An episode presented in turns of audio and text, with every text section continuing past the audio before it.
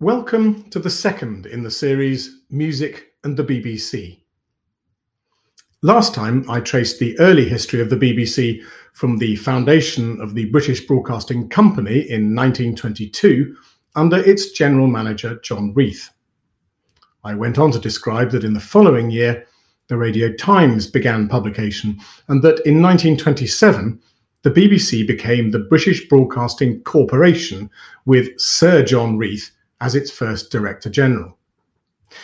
Reith wanted to broadcast, and I quote, all that is best in every department of human knowledge, endeavour and achievement.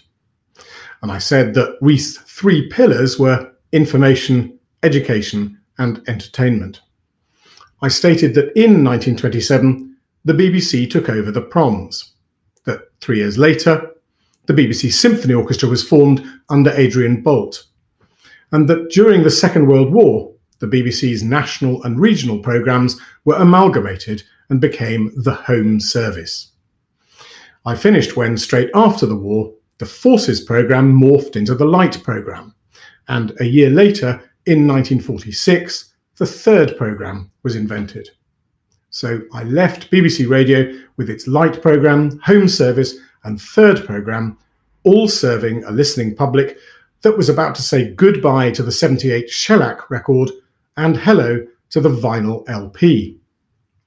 To begin, the first commercial long-playing record was released on the 21st of June 1948. By 1948, experiments in LP technology had been going on for many years.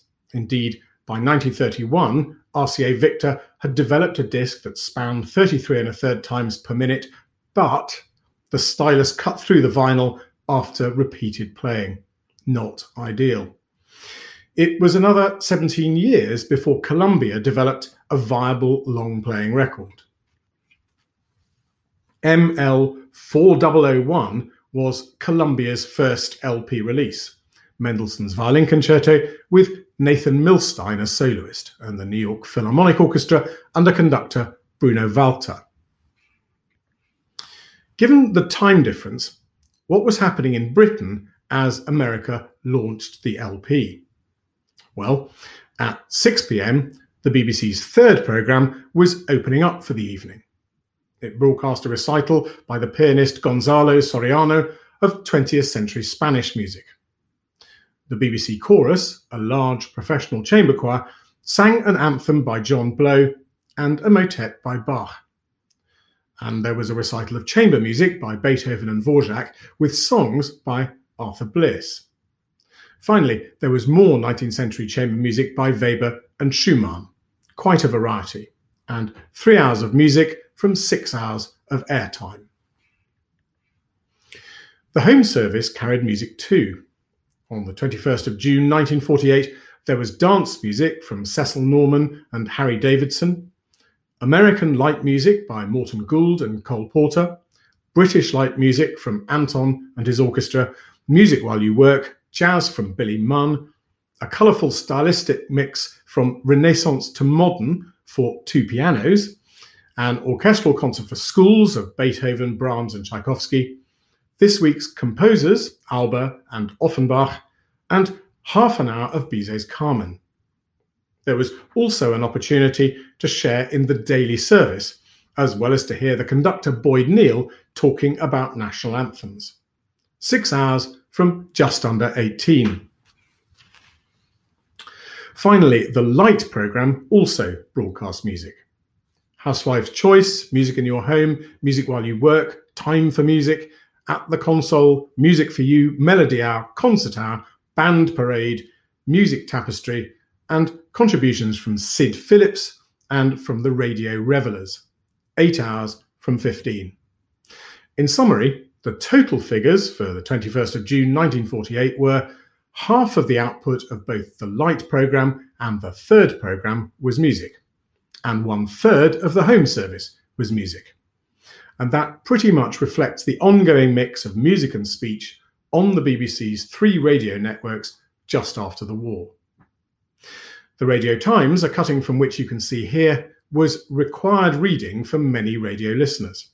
It listed schedules, and it also carried articles and news bites that explained and justified programming and scheduling. Some listeners also wouldn't be without the other BBC Weekly, The Listener. Its first edition from the 16th of January 1929 is one of my treasured possessions. The Listener came to be regarded as the non-political organ of the trio of weeklies that comprised the New Statesman to the left and the Spectator to the right.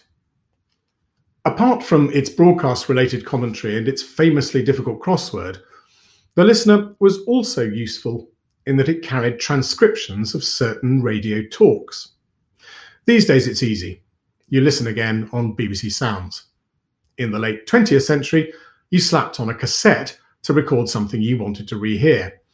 But in the years prior to that, you revisited programmes by reading their scripts in The Listener.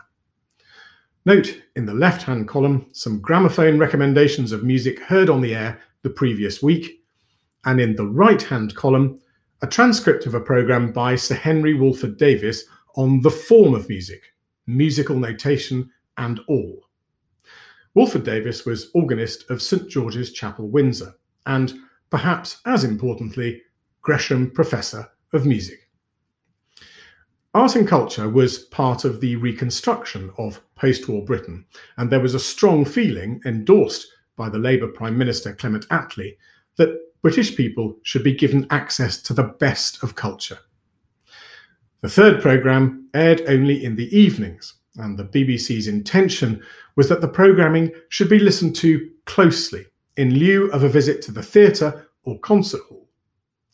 2.5 million people tuned in to the third programme in its early days. But the mass entertainment of the 1950s saw Britain's perceived value of high culture slipping away. In 1953, the Daily Express launched a campaign to scrap the third programme, on the grounds that too much public money was being spent on too few people. In 1956, the third programme's budget and airtime were indeed reduced.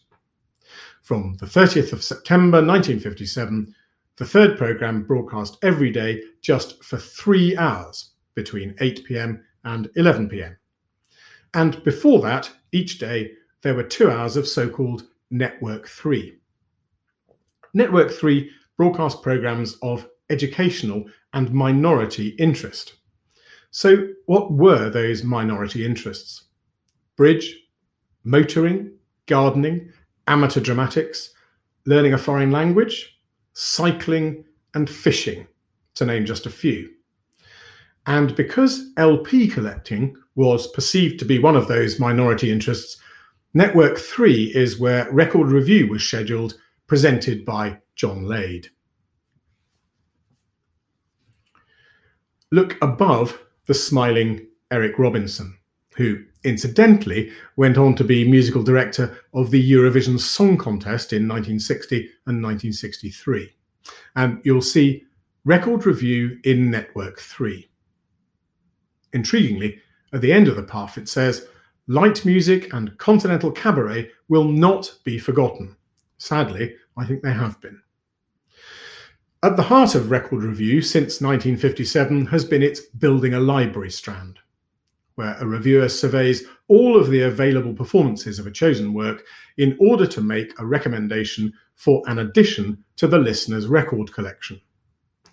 In gloriously predictable canonic fashion, the first subject of Building a Library in 1957 was the Fifth Symphony of Beethoven, when the conductor Trevor Harvey chose Otto Klemperer's then recent version with the Philharmonia Orchestra.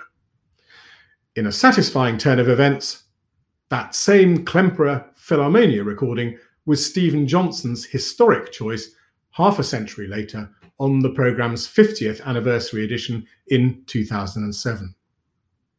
John Lade presented exactly 1,000 editions of Record Review, and his last was broadcast on the 24th of October 1981. John Lade took Record Review from the last gasp of the 78 record all the way up to the eve of the CD revolution. While programmes like Record Review delighted in employing specialists to explain to listeners what music they should like and why they should like it, other programmes left it to the listeners themselves. On the Light programme, Housewife's Choice, Children's Favourites and Family Favourites turned the choice of music over to the network's listeners. For some of you, these signature tunes might hit a nostalgic nerve.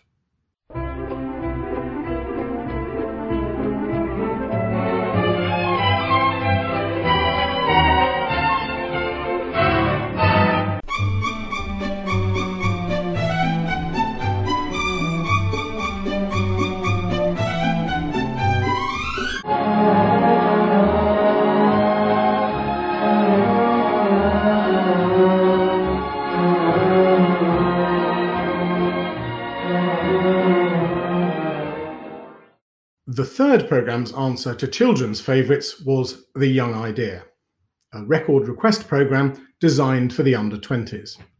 It began in 1965, introduced by Derek Parker, and within a month, the music critic and radio producer Stephen Walsh had written, "When The Young Idea first took the air in March, it might have turned into just one more request programme. The fact that this hasn't happened is both chastening and gratifying. Young people are, of course, always eager to identify themselves with the new, and that in a real spirit of inquiry. And already, several have requested works that they admit they've never heard. Most intriguing of all is the incidence of 20th century works.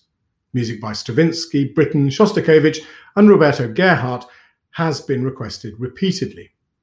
Unfashionable composers like Vaughan Williams and Sibelius, as well as semi-fashionable ones like Bartók, figure prominently in the lists, and recent records of music by Bax and Tippett already have their vehement advocates." In the mid-1960s, without the internet, there was much less immediate access to recorded music than there is now. You either owned recordings or you borrowed them. Another way was to write to the BBC with a request. The icing on the cake was the chance for a young person to have their name read out on the radio. And if your request was played, then you might have a friend who could record your request on their newfangled cassette recorder. Music cassettes had been introduced in 1963 by Phillips. The main advantage of cassettes over records was that cassettes could record as well as replay, whereas records were repro only. Here are a couple of mine. The young wannabe violinist asked for Vivaldi's Four Seasons for his 12th birthday, whereas the teenage wannabe composer asked for a ton of blank cassettes for his 16th birthday so that he could record Stockhausen, Boulez and Xenakis off Radio 3. But however dewy-eyed I may get over outmoded media, I still regularly play my vinyl records, but very rarely my cassettes. Back to The Young Idea that started on Network 3 and ran from 1965 until 1979. It was latterly presented by the harpsichordist Christopher Hogwood. Hogwood had been a member of the early Music Consort of London, and had known the ensemble's founder-director, David Munrow, since their Cambridge University days at the start of the 1960s. Munrow's appearance on Radio 3 were even more charismatic and appealing than Hogwood's. Munrow presented his own show, Pied Piper, 4 times per week, and it ran from 1971 to 1976. Pied Piper was subtitled Tales and Music for Younger Listeners, and those listeners were ostensibly between the ages of 6 and 12.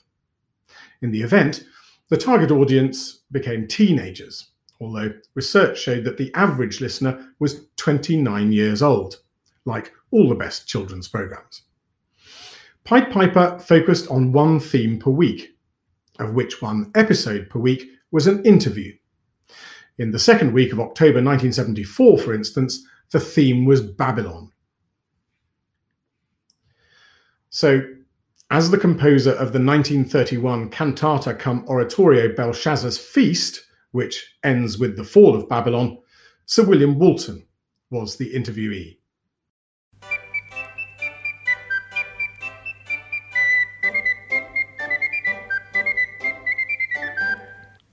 Sir William Walton has lived for many years now in Ischia in the Bay of Naples, but on a recent visit to London he talked to me about his life and work. And I first asked him, were you determined to be a composer at that stage? I couldn't do anything else, actually, as a matter of fact. I don't know what would have happened if I had been tried on or something else. I don't know. I might have been succeeded as a bank clerk, I don't know. Well, of the many recordings of your works, I wonder if you'd like to choose one. Is there any artist, for instance, who you think particularly understands what you've written intuitively without having to be told? Well, I think Andre Previn has. I mean, I never met him till long after he'd done the recording of the First Symphony, which he got right, really, more or less on his own. He always got the little nuances without sort of being told about them. Here is that 1966 recording of Walton's First Symphony. I bought this LP in 1977, having seen Andre Previn's studio performance with the London Symphony Orchestra on BBC Two. It was made for Walton's 75th birthday. I made a 300-mile round trip to buy this record so that I could have it there and then. It's what you did before click and collect. And from that moment to this, it remains my favourite recording of any music, bar none. Pied Piper ran for 5 series and a total of 655 episodes. David Munrow's death on the 15th of May 1976 at the age of 33 shocked the musical world. Munrow had packed more musical exploration and innovation into a third of a century than most others do in an entire lifetime, as a teacher, performer, and broadcaster.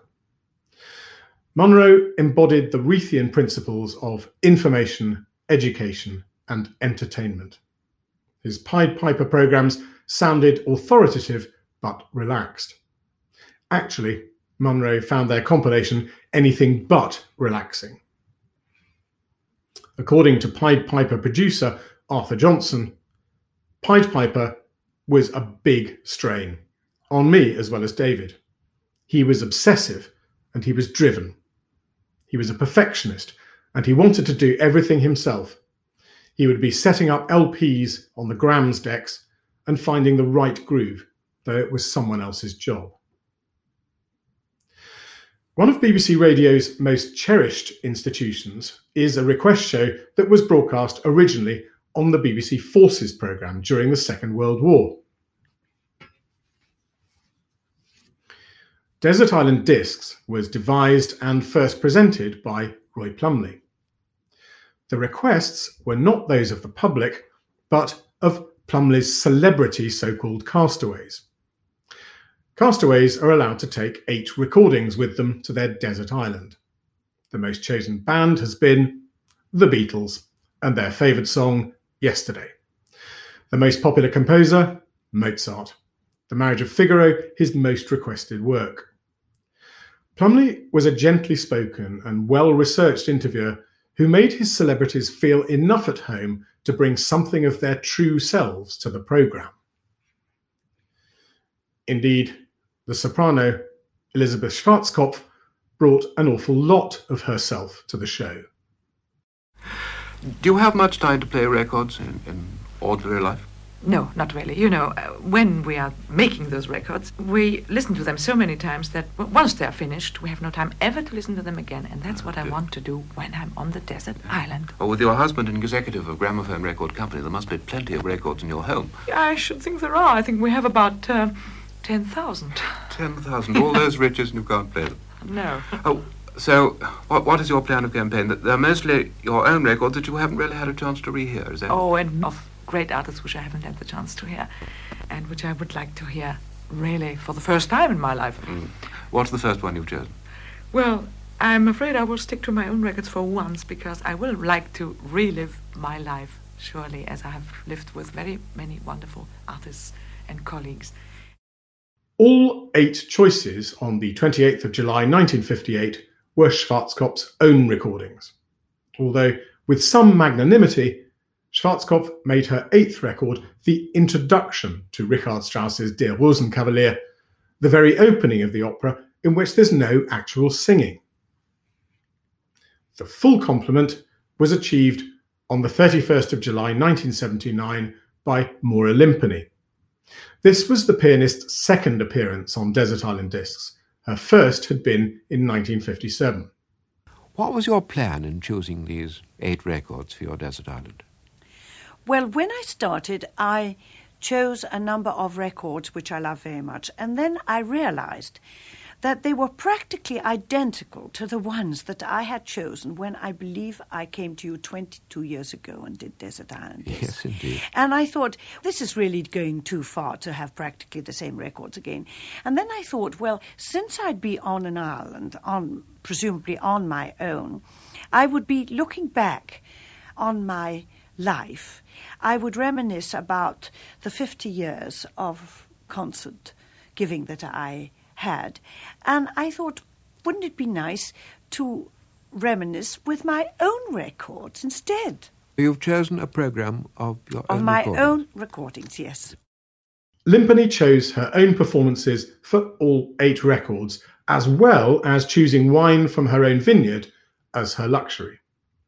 She did not, however, make her autobiography her choice of book, perhaps only because she didn't publish it until over a decade later. However, several guests have chosen their own autobiographies, not least the jazz legend Louis Armstrong in 1968. Even longer running than Desert Island Discs is Choral Evensong.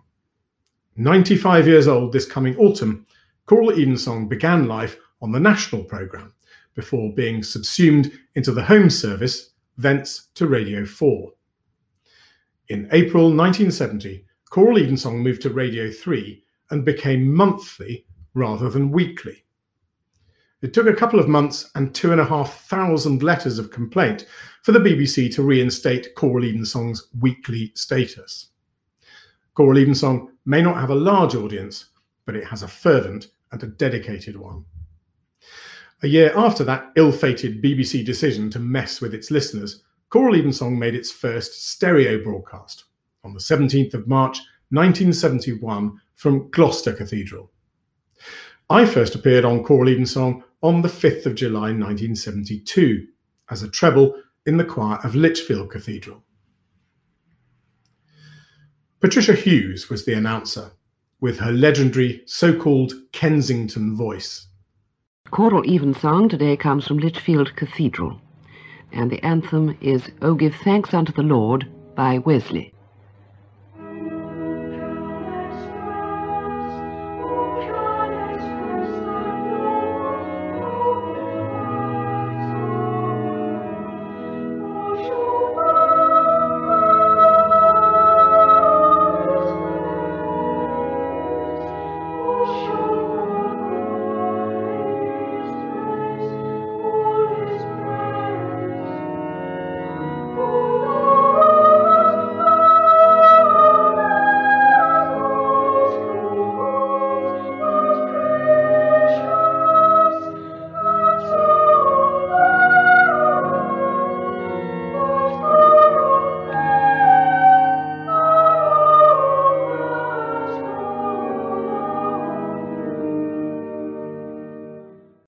On the 30th of September 1967, the BBC's radio networks had split into four. The Light programme, launched on the 29th of July 1945, was split into radios 1 and 2.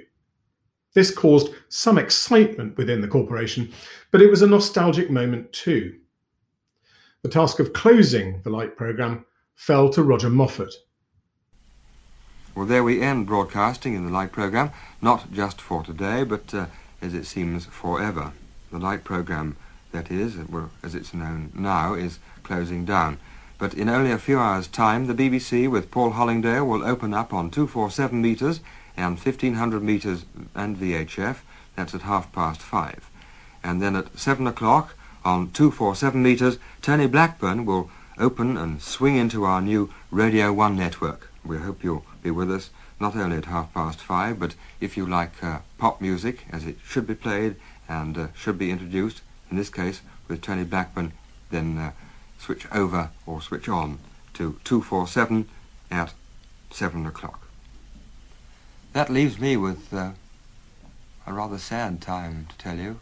It's 3 minutes past 2 o'clock, and Paul will be back and Tony will be on for the very first time in the morning. Roger Moffat this end, hoping that everything your end will be just as you would like it to be. With the time now at 3.5 minutes past 2, good night to you and good morning. Tony Blackburn was the first Radio 1 DJ to air. Here's announcer Robin Scott, launch controller of Radios 1 and 2, giving the countdown to the opening of Radio 1. There's a palpable buzz here. Radio 2 was a rough continuation of the Light programme, but Radio 1 was new and sounded like it. But now, with the clock ticking slowly up to 7 a.m., it's going to be time to welcome Radio 1's first daily show on 247 metres medium wave, whilst Breakfast Special continues on Radio 2. 10 seconds to go before Radio 1, Tony Blackburn, and Radio 2, Paul Hollingdale. Stand by for switching. Get tuned to Radio 1 or 2. 5, 4, 3. Radio 2, Radio 1, go. The voice of Radio 1. Just for fun. Music. Too much. And good morning, everyone. Welcome to the exciting new sound of Radio 1.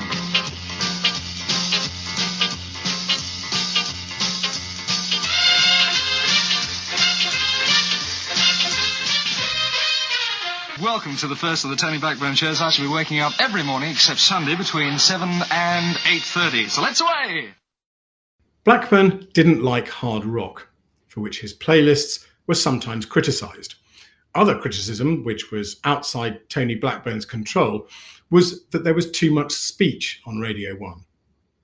This was because needle time, the amount of music that was taken from commercial gramophone records, was limited to 51 hours per week over the entire BBC, just over 7 hours per day. This legislation was negotiated by the Musicians' Union and Phonographic Performance Limited. The MU and PPL were encouraging the BBC to make its own recordings of bands and classical groups. And because the amount of commercially recorded music played on Radio 1 was limited by needle time, there was a lower music-to-speech ratio than listeners had been used to from Tony Blackburn on the pirate stations Radio Caroline and Radio London. The first song played by Blackburn on Radio 1 should really have been the number one in the pop charts. That week, the top 20 included Stevie Wonder, Jimi Hendrix, the Bee Gees, the Beach Boys, Cliff Richard and Tom Jones.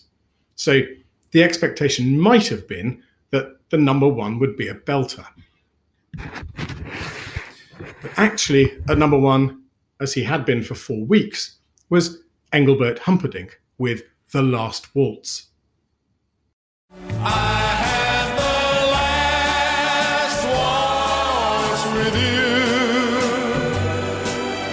Two lonely people together. I fell in love with you. The last waltz should last forever.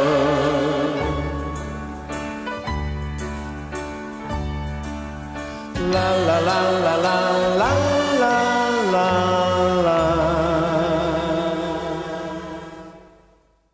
Tony Blackburn couldn't open Radio 1 with that. Engelbert would have been a better partner to Julie Andrews, who was going out on Radio 2 at that moment. So the first song played on Radio 1 was the number 3 that week, Flowers in the Rain by The Move. Where were the Fab Four when you needed them? Well, the Beatles were at number 27 with All You Need Is Love, which was just about to drop out of the charts after 12 weeks, 3 of those at number 1. And here is that single. Pop albums, like classical music, were issued on 12-inch LPs running at 33 1/3 revolutions per minute. But pop singles were released on 7-inch records that ran at 45 RPM. On the classical music front, the third programme and Network 3 became Radio 3, and the home service became Radio 4. Here's the close down of the home service from announcer David Dunhill. This is David Dunhill, and this is the end of the home service for today and for all days. In one sense, I suppose we're like a bride on the eve of her wedding. We go on being the same person, we hope, but we'll never again have the same name.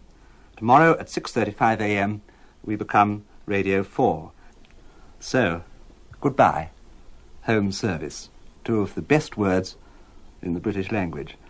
And still, I'm sure, the only answer you can give to the question, what is Radio 4? Two more words we shan't erase. Good night. Apart from beaming music across the airwaves, the BBC is also a proprietor of many performing groups. After the Second World War, the BBC ran a symphony orchestra, Northern Orchestra, Welsh Orchestra, Scottish Orchestra, Theatre Orchestra, Revue Orchestra, Dance Orchestra, Variety Orchestra, Scottish Variety Orchestra, and Midland Light Orchestra, as well as the BBC Singers, BBC Choral Society, and BBC Welsh Chorus. Over the next 2 decades, some of these groups were renamed and were joined by the Northern Ireland and West of England Light Orchestras, the Northern Variety Orchestra, the Northern Singers, the West of England Players, and the new BBC Orchestra. In addition to those traditional combinations of instruments, from April 1958, the BBC engaged in creating entirely new sounds from its radiophonic workshop. Daphne Oram was given technical assistance by Desmond Briscoe and Dick Mills. Maddalena Fangandini brought pop techniques to the radiophonic workshop, and she was later joined by Jenith Worsley and Delia Derbyshire. Here's a signature tune that Derbyshire wrote for a talk show in 1964 called Talk Out. And, as well. Well, you know. Yes. Perhaps yes. And, well, speaking personally, I feel that... Talk out, talk out, talk out, talk out.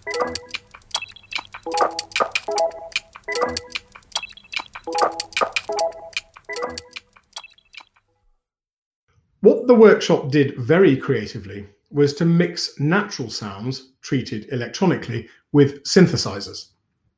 Such montages, contemporary musical happenings in themselves, suited radio of the early 1960s. Here's Derbyshire's signature tune for Science and Health, a sex education programme. Derbyshire's sig tune was actually rejected by the producer who commissioned it for being too lascivious. And it is a bit physical, visceral indeed, and intentionally so.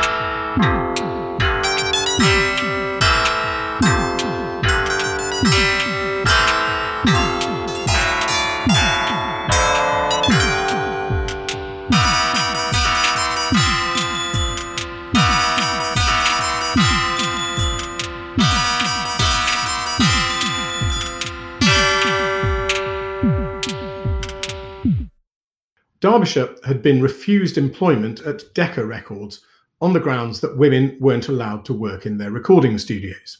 Fortunately, the BBC had been employing women in studios for years, and consequently Derbyshire was allowed to compose some astonishingly individual and effective incidental music for the BBC over the next decade.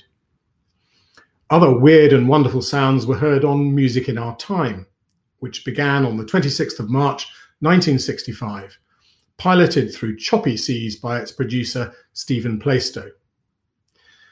Contemporary music in the mid-20th century played havoc with the expectations of music lovers. Some tolerated Music in Our Time as an hour of faintly amusing oddity, but some felt violated by its very existence. Much contemporary music was seen as at best a confidence trick and at worst unmusical, indeed anti-musical. The explanatory announcements also came in for criticism as being dense and complicated. In the early 1970s, Stephen Plaistow responded, "The presentation of contemporary music is a problem that will always be with us. I don't want to sound defeatist, but it will. Please don't let's talk down to them. When listening to a cricket commentary, I don't expect the commentator constantly to remind me what over the wicket means or what a leg spin bowler is. Next time someone tells you that modern music is a confidence trick, tell him to go and get himself educated, perhaps by listening regularly to Music in Our Time." Education had been the second of the three pillars of Lord Reith's vision: information, education, and entertainment. Indeed, the BBC was proud of its position as one of the nation's educators. But for some Radio 3 critics, Auntie's attitude was more akin to preaching and snobbery than enlightened instruction. Yet, however it was branded, there was an educational element to much of BBC Radio's music output, whether it was weekly fare like Humphrey Littleton's Jazz Record Requests or Music Magazine, or the daily outings of this week's composer, or the drive time programme Homeward Bound. Those over 50 may remember the earworm that was the Homeward Bound Sig tune.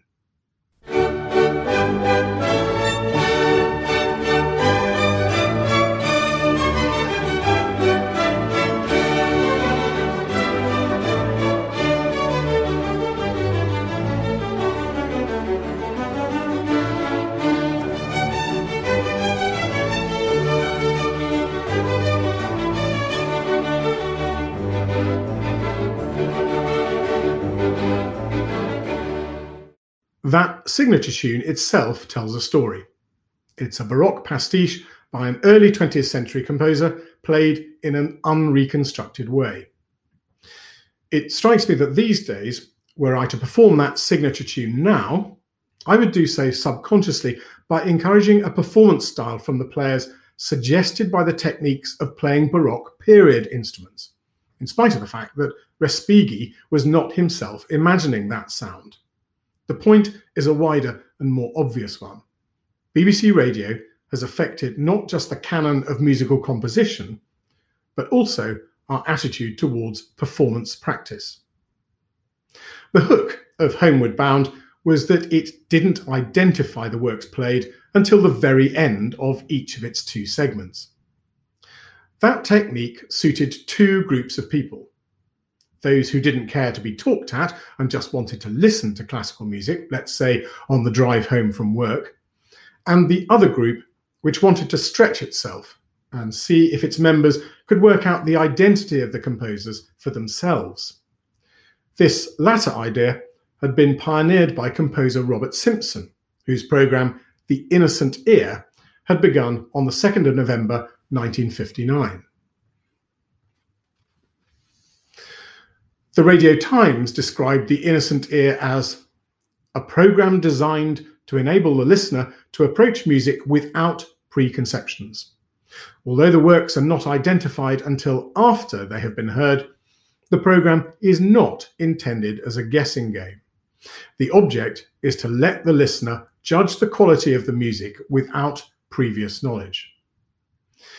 That said, for some listeners, The Innocent Ear was indeed a guessing game. And some of those listeners also enjoyed listening to the opposite approach, where a work was analysed in loving detail by the pianist and composer Anthony Hopkins without hearing the work in its entirety. Talking About Music was first broadcast on the 26th of September 1954. Hopkins had a feel for radio.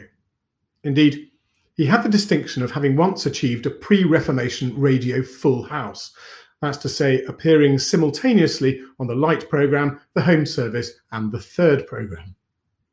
Hopkins had a knack of taking technical matters and making them intelligible, aided and abetted by helpful illustrations at the piano. And he'd do Talking About Music live and adjust the script as he went along, according to the time. Here he is talking about Beethoven's Emperor Concerto. Some time ago, the leader of one of the foremost orchestras in England went around winning a lot of bets about the opening chord of Beethoven's Fifth Piano Concerto. All sorts of people who should have known better, including, I'm ashamed to say myself, sat down at the piano at his behest and played this chord.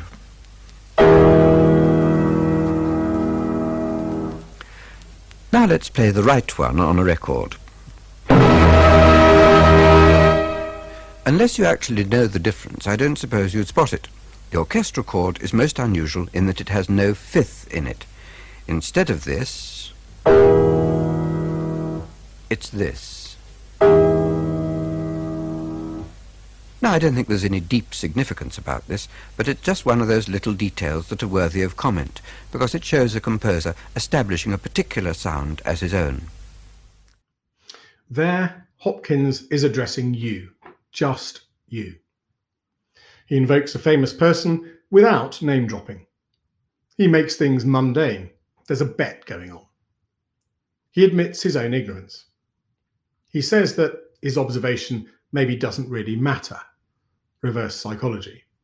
And he's not afraid to talk about the technical aspects of the music. Crucially, the score is centre stage, even though in this case it's just a single chord. The overall effect is that he makes you feel comfortable but drawn in. And all that is achieved in under 1 minute without patronising the listener in any way. Sadly, the LP era of music at the BBC ended with some of the most unpleasant scenes of the corporation's history. In 1980, the BBC announced significant cuts that would result in the closure of 5 of its 11 orchestras.